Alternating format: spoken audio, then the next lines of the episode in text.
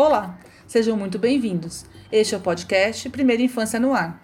Sou Dani Flora e vamos juntos conhecer um pouco mais e refletir sobre primeira infância. Chegamos ao nosso episódio número 3 e que tal conhecemos um pouco mais sobre as crianças com deficiência e a importância do, do diagnóstico precoce. E hoje nós vamos receber mais um convidado super especial. Vamos conversar com o Fábio Oliveira. Ele é pedagogo com especialização em autismo e saúde mental é professor de sala de atendimento educacional especializado, AEE, na rede municipal de Osasco e também é diretor do Centro de Apoio ao Autista de Osasco. Fábio, muito bem-vindo, muito obrigada por aceitar meu convite. É uma honra ter você aqui com a gente. Eu que agradeço poder participar do podcast e falar dessa, dessa primeira infância, que eu acho que é um assunto bastante importante. Bom, então vamos lá. Para começar, acho que é importante a gente falar um pouquinho sobre como é que se dá o processo do diagnóstico da criança com deficiência e como é para os pais o impacto da chegada desse diagnóstico. Então, Dani, a gente precisa pensar que toda vez que a gente fala de um diagnóstico, a gente está falando de algo desconhecido. Então, quando o pai, é, quando o pai e a mãe recebe esse diagnóstico, ele gera um pouquinho de, ele impacta, né? Isso gera um pouco de frustração.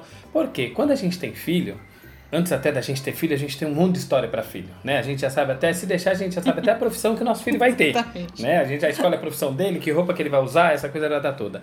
E quando chega uma criança que tem um diagnóstico, isso muda um pouquinho. E aí, é, até a gente desconstruir aquilo que a gente construiu dentro da nossa expectativa e trazer para esse filho real que a gente tem, leva um tempo, é um processo de maturação. Uhum. É, isso dificulta um pouco e aí os profissionais precisam olhar é, com um pouquinho de zelo para dentro disso.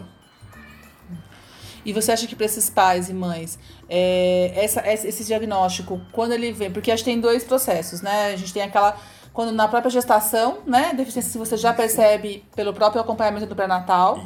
Então você já tem um tempo para maturar de Isso. alguma forma. Já não é surpresa. Não é tão surpresa. É. E tem os processos de deficiência que ou surgem que surge após o nascimento. Isso. Ou logo depois do parto, ou em algum outro momento. Que é Como o que é a gente chama de pós-natal. Tá. Né? Que é o que chegou no nascimento. É, o que é sempre importante, que aí a gente precisa falar é, é, é com o médico, né? A gente humanizar essa entrega. Né? Quando você tem uma entrega de diagnóstico humanizado, e orientado, o pai não fica tão perdido. Uhum. Né? Então não é só dizer, olha, o seu filho vai ter tais dificuldades é, e pronto. Não, olha, pai, esse filho vai ter essas dificuldades, mas você vai para esses caminhos. Porque a grande dificuldade dessas famílias é, ok, eu recebi esse diagnóstico, o que é que eu faço com isso? Uhum. Para onde eu vou? Quem eu tenho que procurar? Isso é uma sentença de morte? É, essa é a maior dificuldade das famílias, né? O que fazer pós-diagnóstico? Então, se, se a família recebe um diagnóstico humanizado, esse impacto já é menor. E se for orientado, a gente não perde tempo. E aí uhum. eu estou falando já da intervenção precoce. Uhum. A intervenção precoce ela é fundamental neste processo. Para qualquer todo. tipo de deficiência. Para qualquer tipo de deficiência. Por quê? Quanto mais a gente correr, se a gente pensar que esse, esse serzinho está em pleno desenvolvimento, algumas coisas da própria natureza vai corrigindo com o estímulo. E aí esse cara vai ter uma vida muito mais legal, uhum. né? Então essa criança vai ter um desenvolvimento mais legal, um desenvolvimento mais completo, porque a própria natureza vai ajudando e os estímulos que ele vai recebendo.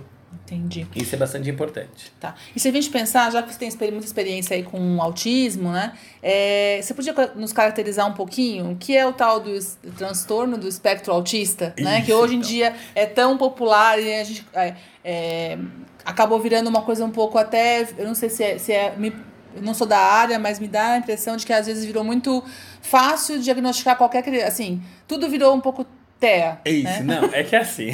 Hoje a gente assusta um pouco com o número que vai aparecendo, mas a gente também tem que pensar que hoje tem mais, é mais conhecido.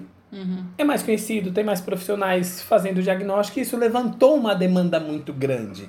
Pode haver sim alguns erros, né? alguns olhares, algumas coisas que parecem muito, mas não é, porque a gente ainda é muito novinho com essa coisa de autismo. Hum. Então a gente está aprendendo ainda naquilo que se refere a, a, a, a fechar esse diagnóstico já de cara. Uhum. O que eu sempre digo é, quando a gente está falando do espectro do autismo, a gente tem que pensar que é um espectro. Tem dois marcadores, um grave e um leve. E o que transita dentro disso são autismos também. Né? E vamos pensar então, quando a gente fala de criança autista, a gente está falando de alguém que tem prejuízo na comunicação, na interação social e na imaginação. Todo mundo tem a mesma quantidade de prejuízo? O prejuízo é acentuado em todos? Não. Uhum. Isso muda de indivíduo para indivíduo. Então, se a gente pegar, pra, é, vamos imaginar uma régua, tá? No zero é o grave, no 30 é o leve. Toda a numeração do 0 ao 30 é um autista e cada um vai funcionar de um jeito. Uhum. Significa que dentro dessas três áreas de prejuízo, nem todo mundo tem a mesma quantidade de prejuízo. Tá bom? Entendi. E a gente falou um pouquinho né, sobre o diagnóstico precoce. E a gente, antes de começar aqui o podcast, estava conversando um pouco é, como é que é esse processo com relação aos pais, essa coisa de você procura, às vezes, é o pediatra, que é o primeiro contato, né? Como é que, como é que você entende que é, seria importante que Aí a gente fala de pai, mãe, mas os responsáveis pela criança em si, né? Como é que eles precisam O que é bem importante é assim, se você chegou no profissional de saúde, é, você está descrevendo para ele. Ele não está entendendo o que você está tentando comunicar. E ele te devolve dizendo, não, é assim mesmo, daqui a pouco melhora, é, cada um tem o seu tempo de desenvolvimento. Mas isso não ficou bom para você? Faça uma nova avaliação. Né? Não aceita essa resposta. Vai fazendo avaliações. Por quê? Você tem, você conhece o seu filho. Uhum. E você está dizendo para um profissional que está olhando o seu filho e não está conseguindo compreender o que você está dizendo. Ou talvez a avaliação dele, o tempo que ele tem, não dá para acessar o que você está dizendo. Então vá trocando de profissional. Não aceite a primeira resposta. Porque, de novo, eu volto na importância da intervenção precoce. Ok. E você tem, se a gente pensar assim, algumas é, orientações, dicas para não só para familiares, eu acho também para amigos, para quem convive, né, com crianças que têm algum tipo de deficiência. E pensando, até a gente pode focar um pouco nas crianças com é, autismo ou que tem essa, essa dificuldade, é, às vezes, muitas vezes que não fica, porque eu acho que quando a gente tem uma criança com deficiência física, em geral, você já tem de cara, né? Quem, quem, já está quem mostrando. já tá mostrando. Né? Você já enxergou. Já enxergou é, visual, né? Visualmente isso, você já entendeu. Isso, é, isso. quando é uma questão que envolve deficiência mental, né? Ou mesmo esses que não tem transtornos que é, muito visível. Que né? dicas a gente pode dar para esse convívio? Como é que como é que é essa relação aí, especialmente não só familiares, mas com quem convive às vezes com é amigo, né? Você tem o, o, o seu o amiguinho do seu filho. Como é que é esse processo? O que é bastante importante a gente é, é pensar que se tem um lugar onde deficiência nenhuma traz limitação no coração. Sim. Né? Então, o amor. O amor sobre a criança. Né? Então, poxa, é, essa criança, ela também pode ser amada, ponto.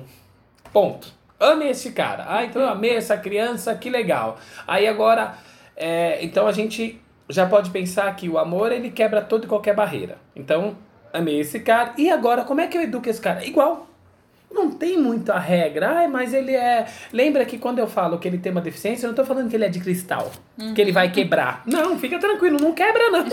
não quebra não, pode educar ele. Talvez o que você precise mudar é a maneira em que você vai comunicar ele sobre aquilo que ele está fazendo né? Então, se eu tenho um bonitinho ali que tem um prejuizinho, é, eu já sei que não adianta eu contar uma história muito longa para ele para dizer que ele não pode riscar a parede. Uhum. Então, talvez eu tenha que dizer, aqui não, aqui você não vai riscar essa parede porque não é legal, né? Porque essa meninada aí pegou caneta, começa a riscar a parede. Aqui você não pode riscar, mas olha, este aqui você pode. Né? Então, você tirou da zona que não pode e colocou ele no lugar onde ele pode. Isso é muito importante. Isso é educar também. Isso para qualquer criança, né? Para qualquer criança. Porque assim, a gente vem muito é, dentro da nossa cultura do não. Uhum. Não, isso não pode. Tá bom, e que hora que vai poder? E onde é que pode? Então, às vezes, a gente esquece de possibilitar o outro aquilo que ele pode. E quando eu vou para os campos das deficiências, eu vou sempre pensar, poxa, se tem uma limitaçãozinha, eu já vou direcionar para aquilo que ele pode e não ficar só na dependência desse não, isso não pode, isso não é legal. E o que pode? Ensinar ele com o que pode. E lembrar sempre, né? Amor sempre e ele não é cristal. Ele não é de cristal. Ah, se eu falar mais alto vai quebrar. Ah, isso... Não, não quebra não. Ele precisa ser educado também. Né? Toda e qualquer criança precisa do seu orientador. Uhum. E às vezes a criança ela busca o orientador bagunçando. Uhum. Porque ela está pedindo, olha, eu preciso que você me direcione. Então eu vou subir na parede, vou escalar o lustre, vou... e ele está pedindo para você um direcionamento. Qual criança? Todas as crianças, uhum. independente de ter um diagnóstico ou não. E o que vai mudar é só a maneira como eu comunico essa criança. Então tem uma limitação, eu tenho que reduzir a minha informação para o que ele compreenda uhum. que pode e o que não pode. Né? É, é isso, não tem muito a regra, é a gente fazer e amar sempre. Beleza. E é, acho que até pra gente poder. Tem um outro assunto que é gigante que a gente vai tentar tratar num próximo podcast, porque é a questão da, da inclusão, né? Das crianças com deficiência na escola. Escola e. Isso é bem importante, é bem legal a gente falar disso. Vamos falar no próximo. Mas pra gente fechar um pouco, acho que esse daqui, é, a gente, é, no, no autismo, tem algumas questões que às vezes também, é, até por conta disso, né? De achar que é de cristal, de que não pode. É, a gente sabe que tem, como você falou, uma régua, você pode ter várias dimensões e, e dentro dela, né? Uhum. Mais, mais graves ou mais leves. Isso. E tem, mas tem alguma coisa que é um pouco um traço que eu imagino que seja do autismo, que é aquela. É, automutilação, auto, se, é. se, machucar, né? Se tem auto. que se agridem, auto, né? Isso, é autoagride. Ou que agride o, o outro. outro. Né? Se você pudesse é, falar. Isso, a gente tá falando da, da, vamos, vamos pensar nos é, pequenininhos, é, né? Vamos sempre pensar no pequenininho. A maior dificuldade dele, se ele tem prejuízo na imaginação, então vamos pensar que ele não está conseguindo acessar tudo que está sendo falado. Uhum. E essa coisa da, da, da autoagressão ou agredir o outro, vamos pensar no nosso instinto. Eu prefiro pensar que não é uma agressão, não dá para dizer uma agressão, porque toda vez que eu falo de agressão, eu tô falando de intenção. Uhum. Tem que ter uma intenção tem ali. Tem uma intenção. Então eu tô com vontade de bater em você, porque eu sei que batendo em você, você vai sofrer e tal. E não é disso que a gente tá falando. Uhum. A gente tá falando de um bonitinho ou uma bonitinha que é, tá querendo aquele carrinho que tá na mão do outro, mas não tem ferramenta interna para chegar lá e falar, empresta para mim. Ele vai pegar. Qual é o instinto? A criança vai lá para defender. Né? A criança vai lá e fala, não, esse carrinho é meu, que é aquela luta do objeto. Fatalmente, o que, que a gente faz? A gente empurra, uhum. a gente vai morder. Esse é nosso instinto. Então não é intencional. Não tem intenção de machucar o outro.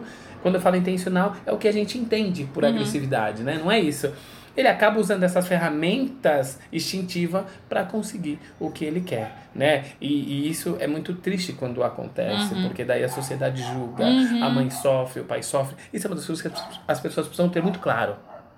O pai e a mãe, ele não está acostumado com isso também. E se ele tivesse o controle disso, não tenha dúvida que ele faria.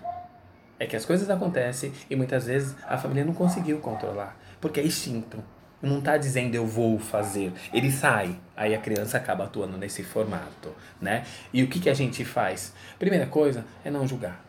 Uhum.